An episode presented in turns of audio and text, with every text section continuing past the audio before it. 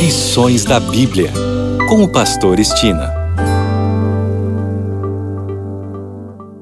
Olá, este é o seu programa Lições da Bíblia.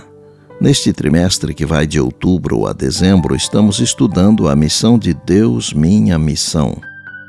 O assunto da semana é Desculpas para evitar a missão. E o tema de hoje é Nossas Desculpas, Conflitos Desconfortáveis.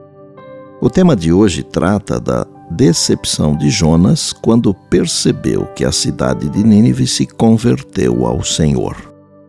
Realmente não é fácil compreender o ser humano, não é verdade?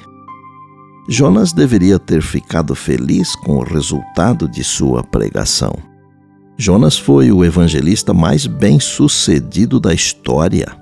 100% do seu público-alvo aceitou a mensagem. Mas seu ódio pelos ninivitas era tão grande que ele queria mesmo que Deus destruísse todo aquele povo. Se não tivermos uma cosmovisão correta, nós também não ficaremos felizes quando o pecador impenitente se converte ao Senhor. Quando Jonas viu o propósito de Deus de poupar a cidade, que apesar de sua impiedade tinha sido levada a se arrepender vestida em pano de saco e coberta de cinza. Ele devia ter sido o primeiro a se alegrar com a maravilhosa graça de Deus. No entanto, ao contrário disso, permitiu que sua mente se fixasse sobre a possibilidade de ser considerado um falso profeta. Preocupado com sua reputação, ele perdeu de vista o valor infinitamente maior dos que viviam naquela cidade infame. A compaixão mostrada por Deus para com os arrependidos ninivitas desagradou extremamente a Jonas.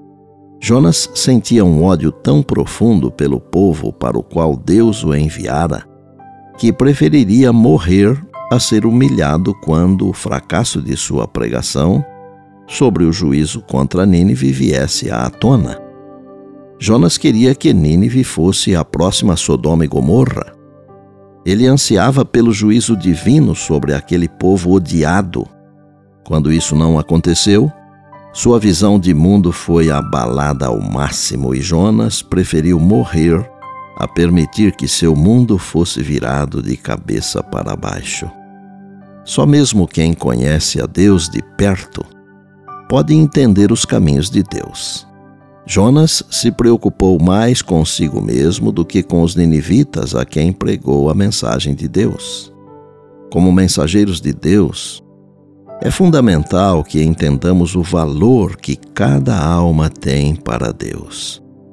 O livro O Maior Discurso de Cristo, na página 56, diz o seguinte: No dom de seu Filho para nossa redenção, Deus mostrou quão alto valor ele dá a um ser humano e não dá direito a homem algum de falar desprezivelmente de outro.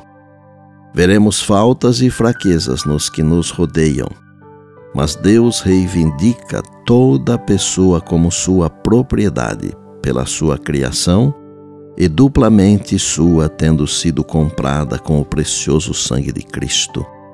Todos foram criados à imagem de Deus. E mesmo os mais degradados devem ser tratados com respeito e ternura. Deus nos considerará responsáveis até por uma palavra proferida em desprezo em relação a alguém por quem Cristo depôs a vida. E por bondade, lembre-se sempre das palavras de Jesus. Passará o céu e a terra, porém as minhas palavras não passarão. Eis que venho sem demora. E lembre-se que a voz é nossa, mas a palavra é de Deus. Bem, amanhã tem mais. Se Deus assim nos permitir, e disse Jesus: examinais as Escrituras, porque julgais ter nelas a vida eterna. E são elas mesmas que testificam de mim. João 5,39. Eu sou o Pastor Estina e este é o seu programa Lições da Bíblia, diariamente com você, pela graça e misericórdia de Deus.